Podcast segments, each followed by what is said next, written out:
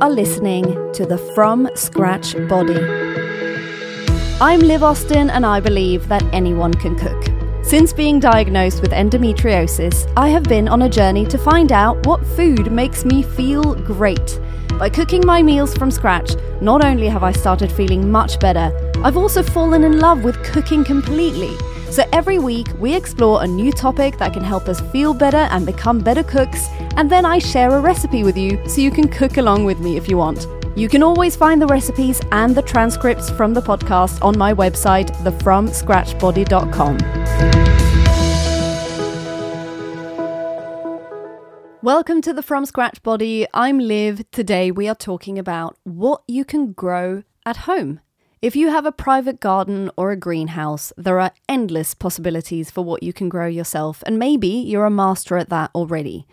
Some of us who have communal gardens or maybe no garden at all are a bit more limited. However, there are still some things you can grow easily at home. Don't throw away the last bit of a spring onion, for instance. Fill up half a glass of cold water and put it in, it will grow right back in no time. Honestly, you can almost watch it grow, it's that quick. The same goes for leek, that you might need a bigger glass or a vase.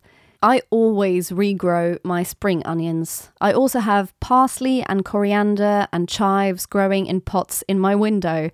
I just ordered a bag of soil and divided it up between empty plant pots I had and labeled them with the seeds that I'd planted. Another great one to try did you have a pot at school that you grew watercress in? Do you know why they did that? Because it was easy. That's why. Even a kid can get it right. Well, cress is super healthy, source of vitamin K, which is great. So take advantage of how easy it is to grow it and bring that old school memory back. Someone recently told me that spinach is another easy one to grow at home in a pot, so that's what I'm going to try next. There are tons of things that you can grow in small pots at home. As long as you have windows that can access a bit of sunlight, many things can be grown in small quantities. It might not be enough to cover your needs always, but it's fun and can save you some pennies too. Plus, you know what you're growing has not been touched by pesticides, dirt, delivery van floors, or other people's hands. Let me know if you try it. Do you already grow any of your own vegetables and herbs? Post on Instagram and tag me at the From Scratch Body and use the hashtag the From Scratch Body so I don't miss it. Today we're going to make a lovely, lovely lunch stuffed peppers.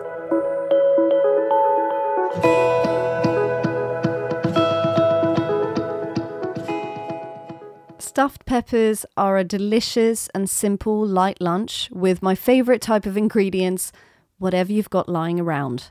They're also great to serve up as party food or as a starter. Oven baked peppers take on such a lovely flavour. I love peppers on pizza and in all the ways they come, really, so it's fun when they get to be the main event for once. To make four stuffed peppers, so that's four halves, which fits two people, you need two large peppers of any colour, some olive oil, vegetables of your choice chopped small, like mushrooms, courgettes, carrot, onion, white or red, or both, tomato, some cheese of your choice. It's optional but definitely recommended. Halloumi, cheddar, mozzarella, or all of the above. Salt, pepper, and any other seasoning of your choice. Herbs like oregano are great.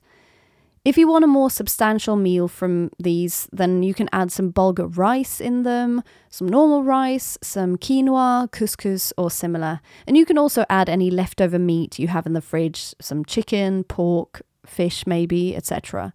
What you do, you preheat the oven to about 200 degrees, that's just under 400 degrees Fahrenheit, and 180 Celsius for fan heated ovens like mine.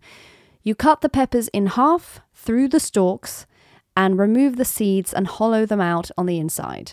Put the halved peppers on a baking tray covered with baking paper and drizzle or spray some olive oil on them.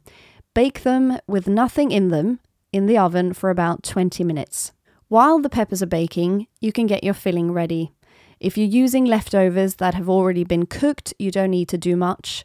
If you're using raw ingredients, chop them up and saute them gently in a pan with some water or stock.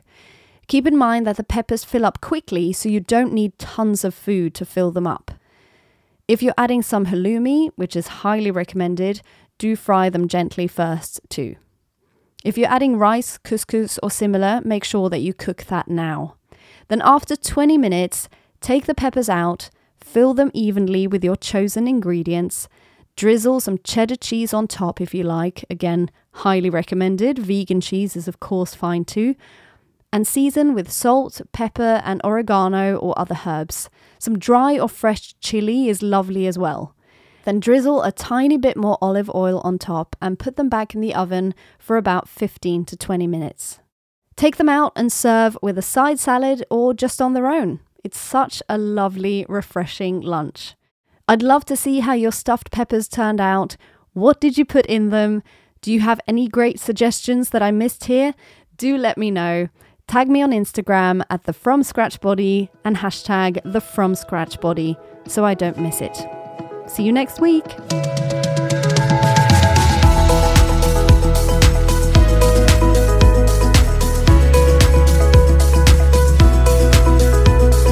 Thank you for listening to this week's episode. Remember that you can always check out the recipe on my website, thefromscratchbody.com, if you want to have it in front of you when you're cooking. But be brave and make it your own too. Also, check out my Instagram at the From Scratch Body and my YouTube channel, The From Scratch Body, for lots of food inspiration that you can totally recreate yourself. Remember, cook from scratch and your body will thank you. See you next week.